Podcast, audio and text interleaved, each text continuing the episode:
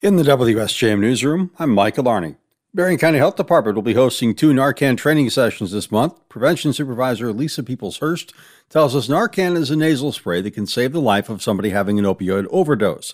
There'll be a session in Benton Harbor and a session in Niles, both at health department offices and to be drive through style. A person doesn't even have to leave their car and they will be educated on what's the risk, what increases the risk for a fatal overdose, how to prevent an overdose, how to recognize one. Then they'll learn how to administer Narcan to save the person having the overdose. Peoples-Hurst says those who attend will also receive Narcan kits.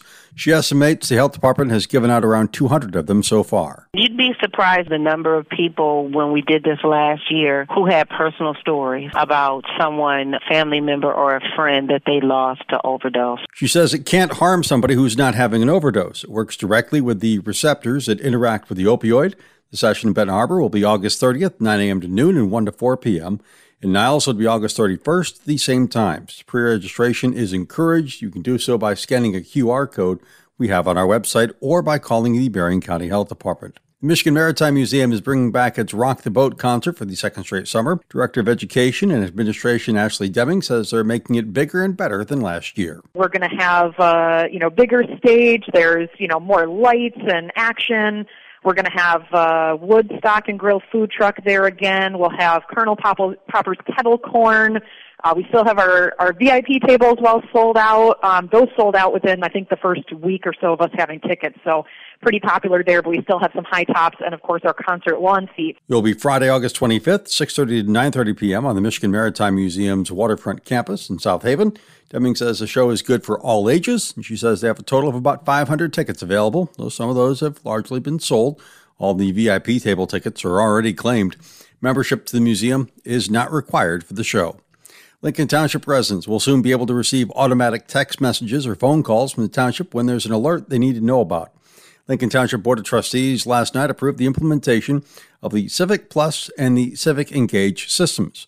Township Clerk Stacy Loar-Porter told us through Civic Plus, residents can select what kind of phone notifications they'll receive. Anything that we send out normal reminders or put on Facebook, they'll be able to sign up to get an instant alert via email, text, or by phone, landline phone even. And then we'll also be able to use it for any kind of public alerts. Like if there's any kind of public alert that goes on, we'll be able to send out mass notifications. And also if there's like road closures or things like that that we know about, we can geo-target areas and make sure those people in that area know. She noted other municipalities in Berrien County have such such systems. She pointed to the recent water main break that prompted a boil water advisory in the township, saying if a text alert system had been in place, residents would have found out a lot sooner.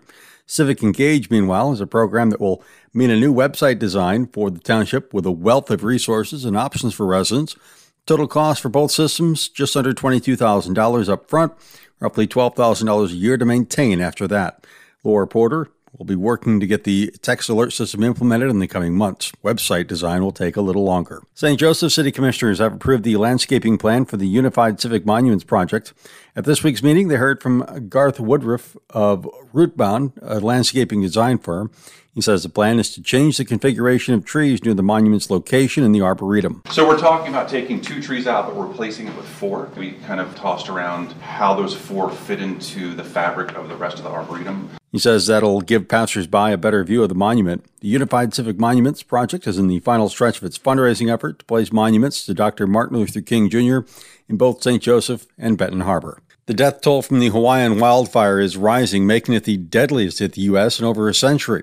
But with about a thousand people still unaccounted for, the number is expected to tragically rise. University of Michigan professor of climate and energy, Dr. Richard Rood, says it's not directly caused by climate change. However, I think in all situations like that, this warming planet is contributing to it. I think one of the issues the public is having with the fire in Hawaii right now is this this idea that it's a moist tropical green paradise. Volunteers with Michigan's Red Cross are in Hawaii helping with disaster relief operations connected to the devastating wildfires.